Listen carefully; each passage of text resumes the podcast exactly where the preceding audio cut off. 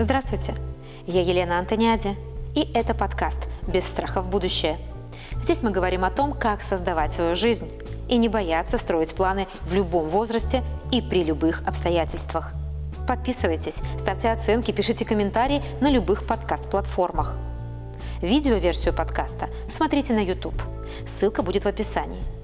Сегодня я в Ростове, и скорее даже я в гостях у Михаила Иосифовича Когана, уролог, доктор медицинских наук, профессор. Здравствуйте, Михаил Иосифович. Добрый день. Ваши родители далеки от медицины. Отец военный, мама педагог-филолог. Вам пророчили некую профессию с детства? Вас готовили, например, быть военным? Э, ну, папа на самом деле стал кадровым э, офицером еще до Великой Отечественной войны. И он мне сказал, ты ни в коем случае не должен служить в армии. Ты не умеешь подчиняться. Слепо. А там надо выполнять правила, приказы. Только выполнять. Но это была одна сторона жизни, другая сторона жизни. Мама, конечно, больше времени мне уделяла, что папа больше работал. Ну и, и как-то у родителей сложилось впечатление, что я подхожу для врачебной специальности, хотя, конечно, когда я учился в школе, мне очень нравилась химия, мне нравилась физика, математика, ну, достаточно точные науки, я не утопал в биологии совершенно, но вот почему-то у них сложилось впечатление, ну, чтобы я задумался о медицине. Вы в своей профессии много в чем были первопроходцем. Первый детский уролог в Ростове. Первым среди урологов СССР защитили докторскую диссертацию по эректильной импотенции. Это потрясающие достижения, а, которые дали толчок в развитии целому направлению медицины. Ну, во-первых, позвольте сказать, что это круто. Во-вторых, я понимаю, что это архитяжело. А, вот как это все а, произошло в вашей судьбе? Это ваше мужское эго, адреналин, невероятное желание быть лидером, что-то сделать э, такое, что спасет мир. Что это?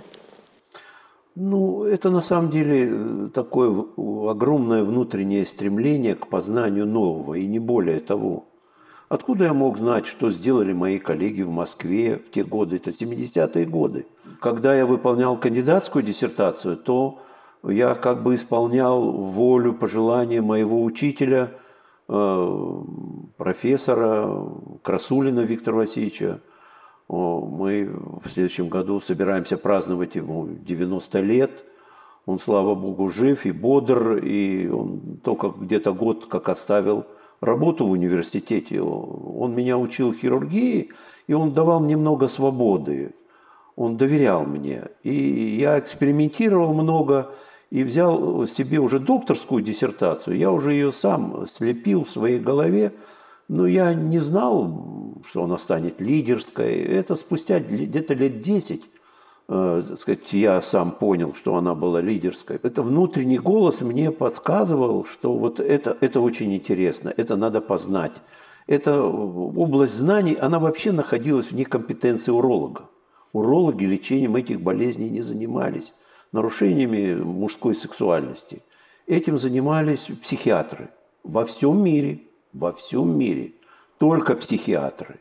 То мне пришлось исследовать сосуды половой системы, исследовать нервы половой системы, исследовать эндокринную систему. И все же это вместе функционирует, не по очереди, да, не фрагментарно. Мне надо было развивать какие-то онкологические проблемы. Вы упомянули рак мочевого пузыря, рак предстательной железы, ну, здесь, здесь я просто исходил из того, что я должен научиться их диагностировать. Моя задача – излечить человека от рака. И вот я должен был освоить эти операции. Их тоже в стране практически не делали. Делали в такой технике, которая не давала излечения. А надо было найти такую технику. И такие техники создавались именно вот в конце 80-х, 90-х годов в мире – я должен был их понять, изучить и внедрить. Я это делал. От науки к возрасту. Мы в программе много об этом говорим. Вы сказали, что вашему учителю сейчас 90. Будет. Да, через полгода. Да, да. 89. И только в 89 он закончил, 88 здесь, да, он закончил да. свой трудовой да. путь. Да, а да. Сегодня, не да. могу об этом не сказать, за завтраком я стала участницей диалога э, чужого, но он был громкий, и мужчина сказал, я уже старый. Я невольно обернулась, посмотрела, и э, потом мне удалось у него спросить, э, сколько ему лет, что он так говорит. И он ответил 38. А, я понимаю, что вы говорите про человека, который в 88 работал, э, имел планы, мечты и до сих пор, я уверена, их имеет. Мне вот как женщине обидно, когда мужчина в 38 говорит «я старый». Но чисто психологически, это же вопрос психологии. На самом деле так нельзя думать. Можно пошутить на эту тему, но сказать себе в 35, 38 или в 40 лет «я старый» – это значит программировать свой мозг на старость. Дело в том, что просто так слова не вылетают. И если слово, которое мы произнесли, осталось в мозгу, то мозг, к сожалению, начинает осваивать эту новую для себя роль. А роль-то ужасная – стареть. Поэтому надо, так сказать, понимать, что старение – это физиологический процесс, но ускорять его не надо – Наоборот, да. Он сказал а, потом а, объяснение. Он сказал, я старый для того, чтобы рожать третьего ребенка, ну, делать третьего ребенка. Ну, он так себя видит, но мы же видим огромное количество примеров, когда жизнь побуждает людей, так сказать, подумать о продолжении рода и в 50 лет, и в 60 лет, и в 70 лет. У меня есть пациенты, которые под 80 лет – и обращаются с проблемами своей сексуальной функции. Вот это, по это поводу... очень важная функция. Вот все-таки по поводу детей, вы как уролог, вот что скажете? А, потому что с гинекологами я уже поговорила для женщин. А, мужчина до а, какого возраста остается не старым для того, чтобы зачать здорового ребенка? Вы знаете, это, эта функция угасает со временем у многих, у большинства мужчин, и со временем, если он живет досталит, и, так сказать, она может совсем угаснуть. Но на самом деле вот темп этого угасания и время начала этого угасания, они очень различные у мужчин. У кого-то эта функция угасает в 40 лет, у кого-то она продолжается до 60, до 70. И не надо ставить себе никаких рамок, не надо ничего торопить, не надо ничего искусственно останавливать. Если ты не хочешь иметь детей, не имей. Но просто существуют риски рождения детей с пороками в связи со старением мужчины. А старение начинается не в 50 лет, не в 60. Оно физиологическое, я повторяю, нормальное, такое, как должно происходить. Оно начинается где-то между 25 и 30 годами. Уже? Да, да, да, да, да. Это, это чистая биохимия, это чистая физиология. И мы знаем, с какой скоростью те или иные параметры человека начинают ослабевать. То есть пик приходится на 25-30 лет. И поэтому мы сейчас очень многим людям, очень многим, они обращаются к нам по разному поводу, и мужчины, и женщины. Мы говорим, в этом возрасте исследуйте параметры своего организма. Мы спустя 10 лет или 15 лет – мы столкнемся с вами, но мы должны будем знать ваши пиковые, оптимальные, ваши максимальные показатели здоровья. Э, то есть как раз 2-3. В 25-30 лет исследовать свой организм, да, да, да, да, сохранить да. эти параметры. Как можно дольше. А показать врачу и да. узнать у врача. Да, да. Да, да, как да. жить дальше? Да, безусловно. Потому что если человек приходит ко мне, допустим, 40-45 лет и говорит, у меня ослабела сексуальная функция, это вообще не хороший признак. Вот если у него на работе все хорошо, дома все хорошо, психологически я имею в виду, да, он нормально работает, нормально питается, то это не хороший показатель. Это значит, что у него развиваются заболевания сосудов. Очень часто.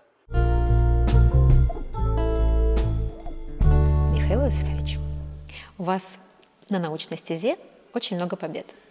А в личной жизни много побед?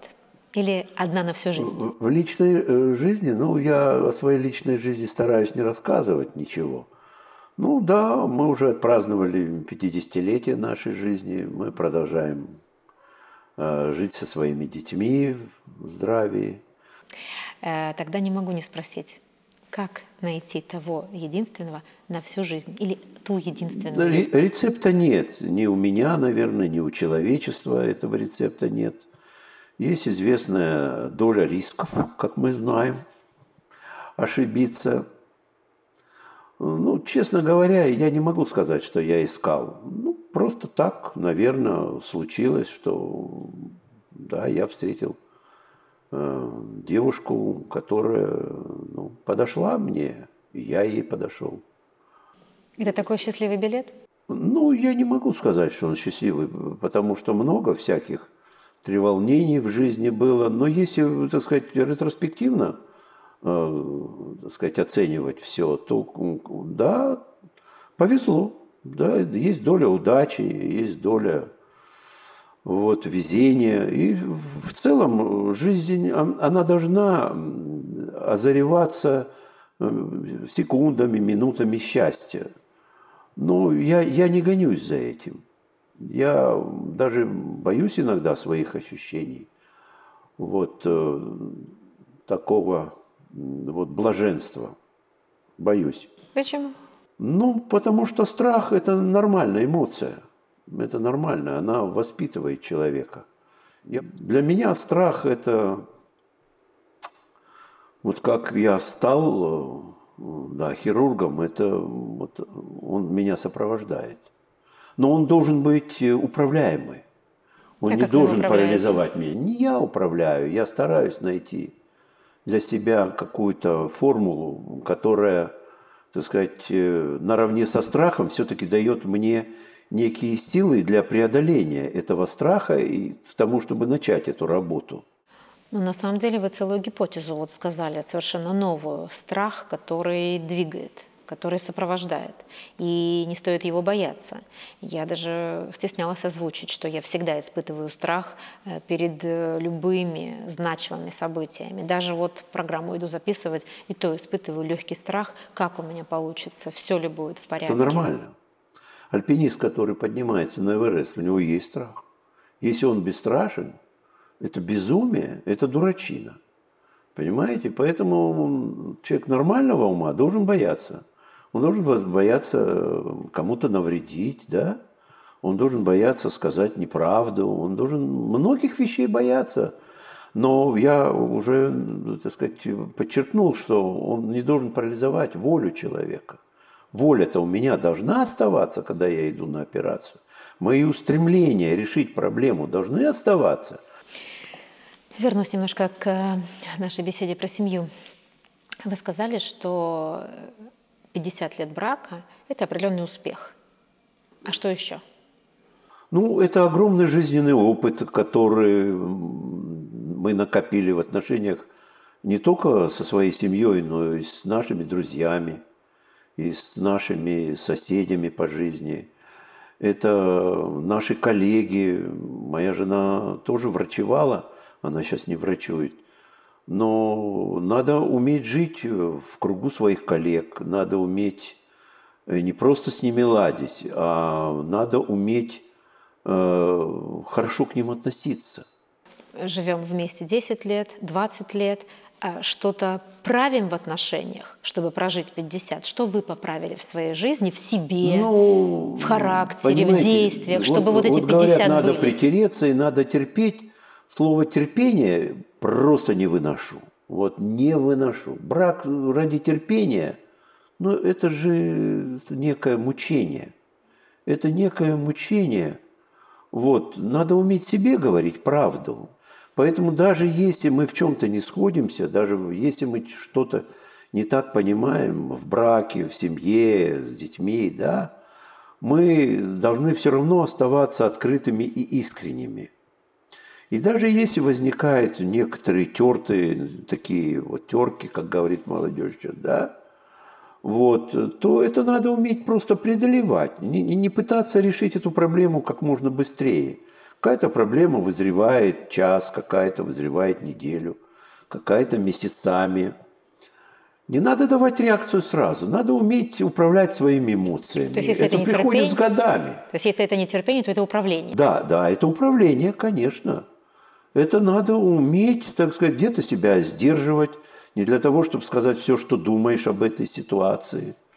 Вот. И потом э, надо э, иметь уважение в любом случае к человеку.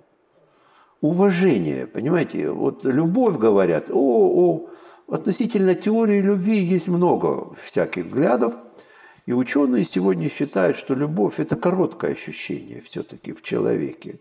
Полтора года в среднем, в среднем. А дальше, дальше вот э, привычка, да, ничего не вижу плохого в этом слове. Если люди привыкли. Вот у меня есть операционная сестра, у меня нет с ней любви, но я настолько привык с ней работать, я без нее не могу. Когда, извините, она заболевает, как любой человек, ну мне просто худо. Это не значит, что я другой не доверяю. Но я, вот говорят, в разведку надо идти там с кем-то, да? Ну даже если не идешь в разведку, ну, ну привычка, это же хорошо. Хорошо. Ты привык, ты доверяешь, есть доверие, Привычка, есть уважение. уважение, да. доверие. Да, конечно. Вот здесь вот так, но это тоже же ну, должно прийти с годами, это ощущение. Оно искусственно не дается не дается. Поэтому процесс должен быть естественный. Сложилось так э, с двух сторон, ну, значит, все хорошо. Значит, счастье. Да. В нашей стране культивируется образ абсолютно непобедимого мужчины. Он или неуязвим, или должен казаться абсолютно неуязвимым. Вот у вас в кабинете уролога, он может встретиться лицом к лицу со своей слабостью, наконец. Мне думается, что он как раз должен вот снять свои доспехи и по-настоящему рассказать Да, о да, да. проблеме, а Да. не бравировать. Вы знаете, я ценю в людях слабость, я ее уважаю. И это нормально. Люди могут плакать о своей слабости, люди могут даже грозить мне, проявляя некую враждебность своей слабости. Я с этим уже тоже сталкивался. Как и многие врачи, наверное, все врачи сталкиваются с угрозами и, и недовольством. Но я спокойно отношусь к слабости человека. Она меня не раздражает, она наоборот меня мобилизует. Что я должен найти какие-то ходы к этому человеку, вот, как сформулировать свои вопросы, как сформировать разговор для того, чтобы вот эта его агрессия или плаксивость, да, или еще что-то ушло. Совсем простым языком. Вот, э, но вашими глубокими знаниями мы можем составить такую некую азбуку заботы о мужском здоровье от рождения до старости. Да, да, это очень важный вопрос, э, как э, правильно развиться в мужчину, да? Верно. А потом, поднявшись на пик этой мужской э, вот Силы. горы, силы этой, да, потом не спускаться с нее. Верно. Потому что дорога вверх, она всегда сопряжена с тем, что надо спускаться. Вот этот спуск надо затормозить, остановить, чтобы он не произошел, а оставаться на этой вершине. Вот надо задержаться на вершине.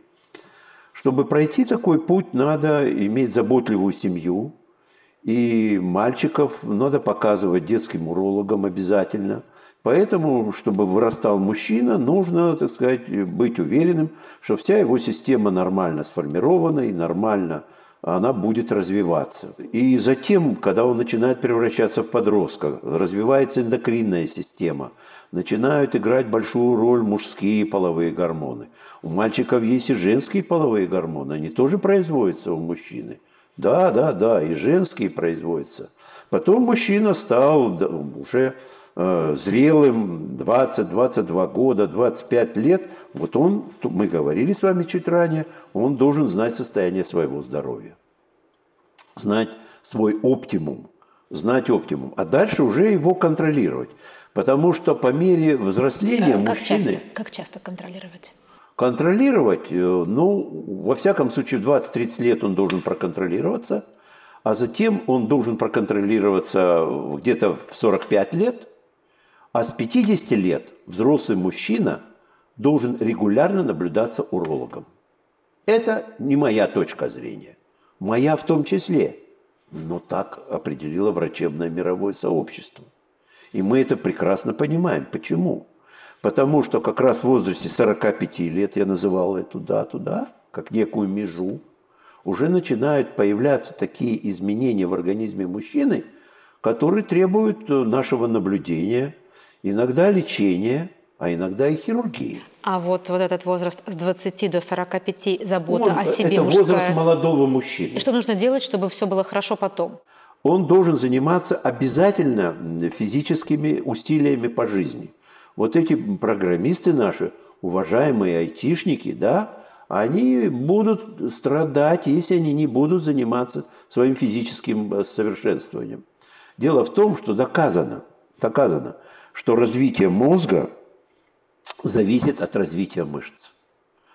Чем сильнее мышцы, особенно на ногах, тем дольше живет мужчина. Да. Да, это доказано. Тем дольше у него сохранена мыслительная функция. И обязательно он должен развивать свой интеллект не до 20 лет, не до 25 лет. Он должен его развивать всю жизнь. Потому что как только мы перестаем контролировать развитие своего интеллекта, своего мышления, эта функция начинает угасать. А угасание функции мозга – это угасание функции сердца, это угасание сексуальной функции, это угасание функций легких, печени, всех жизненно важных органов. Помимо физического развития, э, помимо интеллектуального развития, я хотел бы, чтобы молодые мужчины и молодые женщины развивали в себе страсть к путешествиям, потому что это познание мира. Нельзя жить жизнью своей избушки, нельзя жить э, замкнутой жизнью. Замкнутая жизнь порождает какого-то человека, которому хочется жить отдельное человечество. Вот поэтому я должен знать, как живет Франция, как э, живет Германия, как живет Америка. Но кто куда хочет, тот пусть и путешествует. Пусть путешествует по своей стране, пусть ее узнает и понимает этот мир. Он очень сложен, и не все можно понять. Но стремление к новому, к пониманию, оно будет помогать человеку и в профессии. У него может возникнуть ситуация, когда он в своей профессии до 30 был скучным, а после 30 у него может вырасти некий интерес, который возник из опознания мира. Мир может ему помочь. Что мы еще в азбуку в эту положим? Питание, ну, а, конечно. какую заботу о себе конечно. еще? Ну, это общие элементы здоровья, питания, безусловно. Ну, это, конечно, проблема, так сказать, легко понимаема. Но питание – это, по сути дела, Э, создание условий для биохимической фабрики организма, для химии организма. Поэтому от того, что мы едим, от того, что мы пьем, э, мы получаем те клетки и, те, и то взаимодействие клеток между э, собой из разных органов и систем, из мозга, из сердца, из легких, из почек, откуда угодно. Вот, мы получаем продукт, который мы должны переработать. Поэтому если мы качественно питаемся, безусловно, режим дня, режим сна – Сон имеет колоссальное значение. Сегодня ученые однозначно установили, вот ну прямо вот азбука слова, которое вы произнесли, это 8 часов. 8 часов. А, разобрались с этим периодом. Дальше, вот наша азбука заботы о мужском здоровье после 45. Да, после 45 у человека начинают появляться, если мы говорим в целом о человеке, о мужчине, да, или о женщине – то это период времени появления сосудистых заболеваний. Это период, э, в общем, большей частоты инфарктов, большей частоты инсультов. Э, и здесь, здесь обязательно нужно общаться с кардиологом. Каждый мужчина и каждая женщина в возрасте старше 45 лет обязаны, даже если у них нормальное артериальное давление, даже если у них хорошая память, идеальная память, они должны прийти к кардиологу. И дальше всю жизнь быть с кардиологом. То есть Если... забота о себе – это врачи? Да. Это э, врачи обязательно, потому что многие заболевания могут протекать скрытно. Поэтому нужно оценить в 45-50 лет состояние тех заболеваний, э, той системы, которые могут быть чреваты неотложными жизнеопасными осложнениями. Профессор, но слушая вас, и я понимаю, что зрители тоже так же относятся к этому. Но это же очень грустно ходить по врачам после 45 и 50. Да не надо ходить. Надо А один раз пойти, пройти обследование в хорошем диагностическом центре. И если что-то нашли, дальше это контролировать. Ничего не нашли, живи спокойно 5 лет. Через 5 лет опять пройди обследование. Но ты должен понимать, что ты вступил в опасную, так сказать, пору своего возраста. Она не потому, что ты э, становишься несовершенным, а потому что на самом деле так у всех. Она становится опасной, эта полоса. Не надо от этого уходить в депрессию, не надо от этого терять интерес к жизни, надо сохранять бодрость, но для этого надо заниматься э, развитием своей психической устойчивости. Вот и все. Вы занимаетесь реконструктивно-пластической хирургией. Какие проблемы можно решить благодаря ей? Реконструктивно-пластическая хирургия – это часть моей работы, когда какой-то орган имеет э, недостаток. Ну, допустим, почка находится не в том месте от рождения, и я должен создать условия, то есть я должен сделать некую реконструкцию, чтобы она имела условия для нормального функционирования. Если на каком-то сегменте мочевых путей нарушен отток мочи, и страдает функция тех или иных органов, я должен устранить э, вот эту систему. Значит, я должен использовать какие-то пластические операции, я где-то что-то должен рассечь, я не должен удалять. Реконструктивная пластическая хирургия, она применяется и в сердце, и в легких, и в хирургии печени, кишечника, в том числе и в урологии. А, Вы занимаетесь и онкологической хирургией. Конечно. И вот мне хочется спросить вот у этих пациентов, а что у них больше? Надежды, страха? А Что Ну, они испытывают? онкологического заболевания, я полагаю, я абсолютно уверен, э, боятся развития, ну, все нормальные люди, должны, во всяком случае, бояться. Есть люди, которые этим пренебрегают, безусловно. И есть люди, которые мне не нравятся, потому что они думают, Бог дал, Бог взял. Я таких людей боюсь оперировать. Я говорю, не, не, Бог, конечно, Он дает, Он берет, но вы-то сами что хотите? И есть больные, которые ко мне приходят и говорю, а сколько жить хотите? Два года, три года, сколько? Некоторые вообще в просак попадают, не знают, что сказать. Вот как Бог даст. Понимаете, такие вот э, посылы со стороны людей мне как врачу притят. Я, я впадаю в очень нехорошее внутреннее состояние, потому что человек же должен бороться за свою жизнь. Ну, Человек- планировать. Да, да, да. Человек должен что-то хотеть. И вот я должен, ну, в общем-то, каким-то своим чутьем, какой-то аргументацией заставить его перестать, перестать так думать. А, Когда я а, начала разрабатывать программу «Без страха в будущее», я у очень многих спрашивала, а, как вы хотите прожить, какой возраст, вот, какого возраста вы хотите достичь. И подавляющее большинство мужчин отвечали, пока я буду мужчиной, я хочу жить до этого времени. Вы понимаете, о чем я? То есть они фактически связывают свою жизнь с мужской силой и только с ней. Почему так? Ну, на, на- на самом деле, ну, мужчинам это нравится, функция. Всем они нравится. получают от нее удовольствие. Поэтому они и говорят, вот если я сексуален, то есть я способен сам себе доставлять удовольствие. А эгоист, мужчины бывают эгоистами сам себе. Да, а партнерши тоже же надо доставить. Вот. Ну, партнерши мне часто говорят, да он сам себе доставил, повернулся и заснул. Ну, есть такая категория суперэгоистов. Так вот, надо все-таки на самом деле понимать, что сексуальная функция мужчине нужна бесконечно. Также он бесконечно до смерти питается, он бесконечно до смерти должен нормально спать, он бесконечно до смерти должен кого-то любить, его кто-то должен уважать. То есть все функции, присущие человеку от рождения, они должны присутствовать бесконечно долго до ухода с этого мира. Должны. Точно, наверное, знает именно уролог.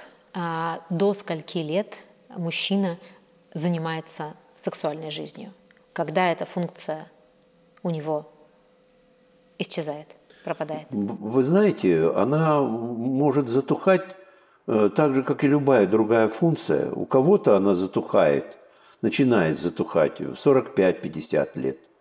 У кого-то она затухает, это значит постепенно уменьшается. Постепенно уменьшается влечение к этому, постепенно уменьшается напряжение полового органа, постепенно может снижаться удовольствие. Вот. Э, но влечение и удовольствие, то, что называется медицинским языком оргазм, это чисто мозговые функции. Чисто мозговые функции. Поэтому, когда нарушается желание, когда нарушается удовольствие, то это причины бывают эндокринные, бывают психические, бывают психиатрические, но это функции мозга. Поэтому мужчина должен Э, получать удовольствие, хорошее удовольствие. И если какая-то функция страдает, он должен обращаться к соответствующему специалисту. Вот, так вот, это уменьшение у кого-то начинается после 60, а кто-то до 70 боец. Вы говорили, Но... что а, пациенты приходят к вам и после 70. И после 70. Которые хотят продолжать да, интимную и они жизнь. хотят, и мы им делаем операции. Мы же не только лечим лекарствами это состояние, но части людей мы делаем операции. Мы протезируем половые органы. Протезируем. Вот. Поэтому мужчина должен стараться сохранить эту функцию. Вот что я хочу сказать. И я хочу сказать, что это возможно. Это возможно. Поэтому, когда мужчина говорит, ну все, я подписал себе здесь приговор, это очень плохо, что он себе так говорит. У кого-то жена умерла в 65 лет – и мужчина потерял. Но надо все равно возвращаться к этой функции. Потому что эта функция будет поддерживать твое сердце, будет поддерживать твой мозг. Потому что секс – это физическая нагрузка, которая соответствует одним из самых тяжелых физических нагрузок. И если мужчина выдерживает эти нагрузки, значит он поддерживает сердце. Он поддерживает кровоток в мозге. И это значит, что он заботится о своем мозге. А как не заботиться о сердце, своем мозге? То есть это не только удовольствие, но и забота о да, себе. Да, безусловно. Именно так. К этому надо относиться.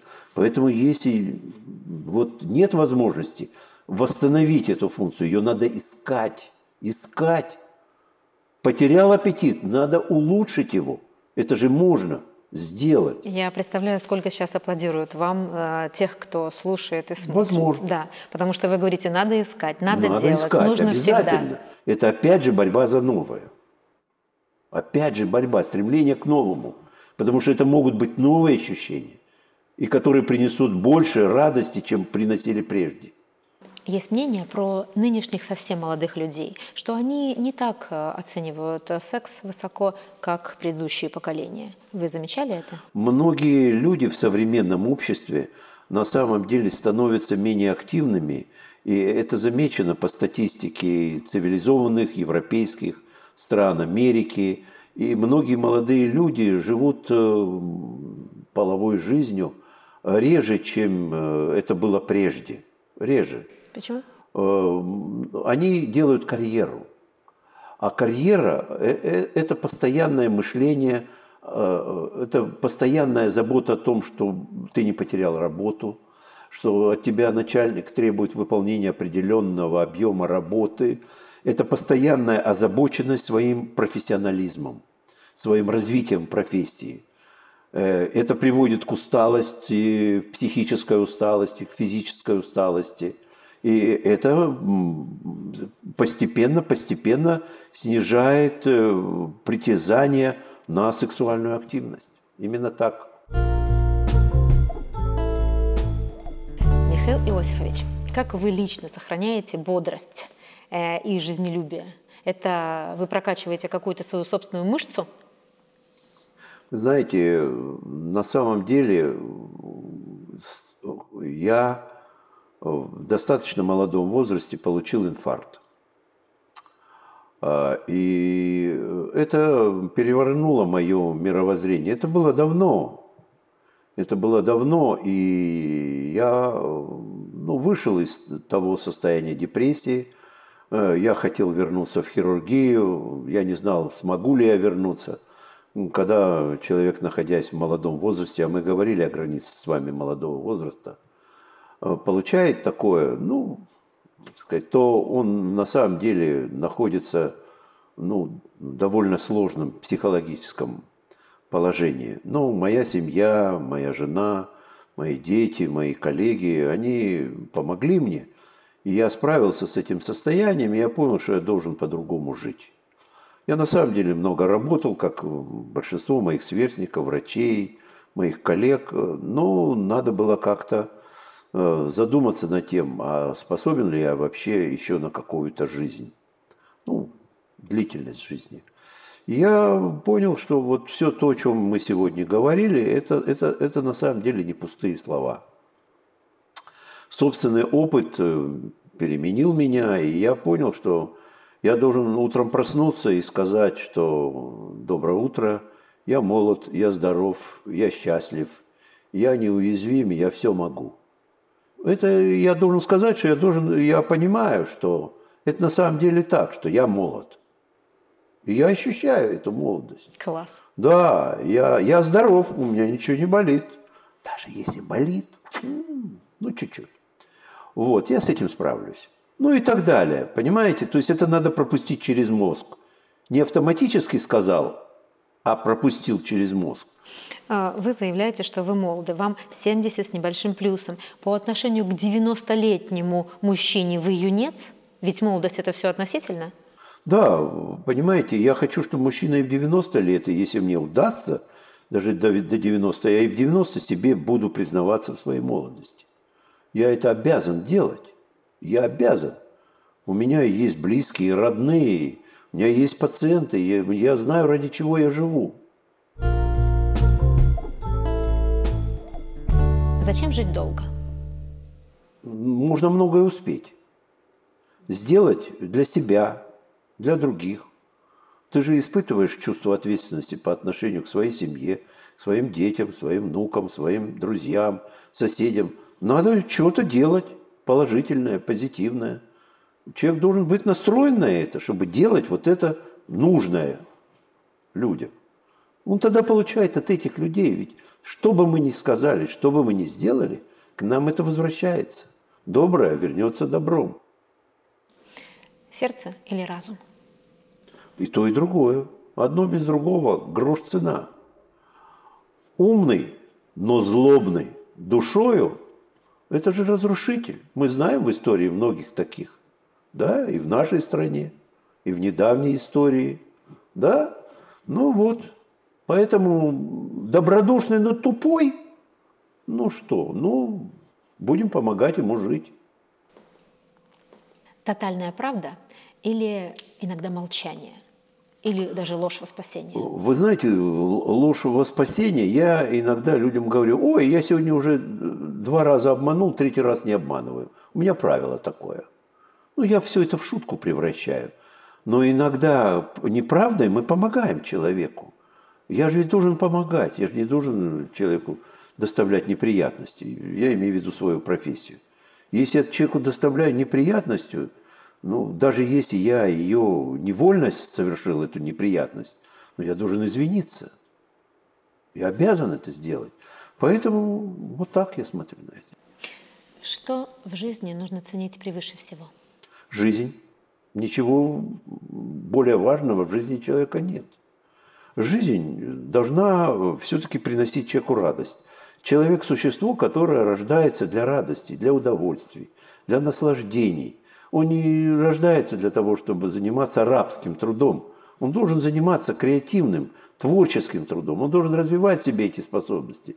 Ведь очень многие люди в 50 лет, в 60 лет открывают себе способности рисовать, кто-то делать куклы, кто-то дарить эти куклы, кто-то продавать эти куклы. Это все нужно. Понимаете, нужно жить, нужно уметь жить и понимать, ради чего ты это делаешь. Вы счастливый человек это сиюминутные ощущения. Они бывали у меня. Вы прошли длинный путь, и вы знаете все о мужском здоровье. Дайте какие-то советы всем мужчинам. Всем мужчинам совет один. Надо, первое, любить свою жизнь и любить жизнь женщины, которой ты хочешь жить. Вот если ты к ней привязан, если ты привык с ней жить, если ты испытываешь ответственность э, за ее жизнь, за ее здоровье, за ее благополучие, то ты правильно живешь. Живите так. Вдруг получится.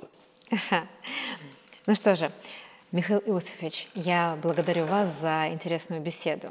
Я уверена, что очень многие зрители почерпнут из ваших мыслей некие правила для себя, некие постулаты, а, потому что мне очень хотелось бы, чтобы, глядя на вас, а, как можно больше мужчин сказали себе в любом возрасте «я молод», и чтобы без страха идти в будущее они тоже могли, вооружившись некоторыми вашими знаниями. Спасибо и вам.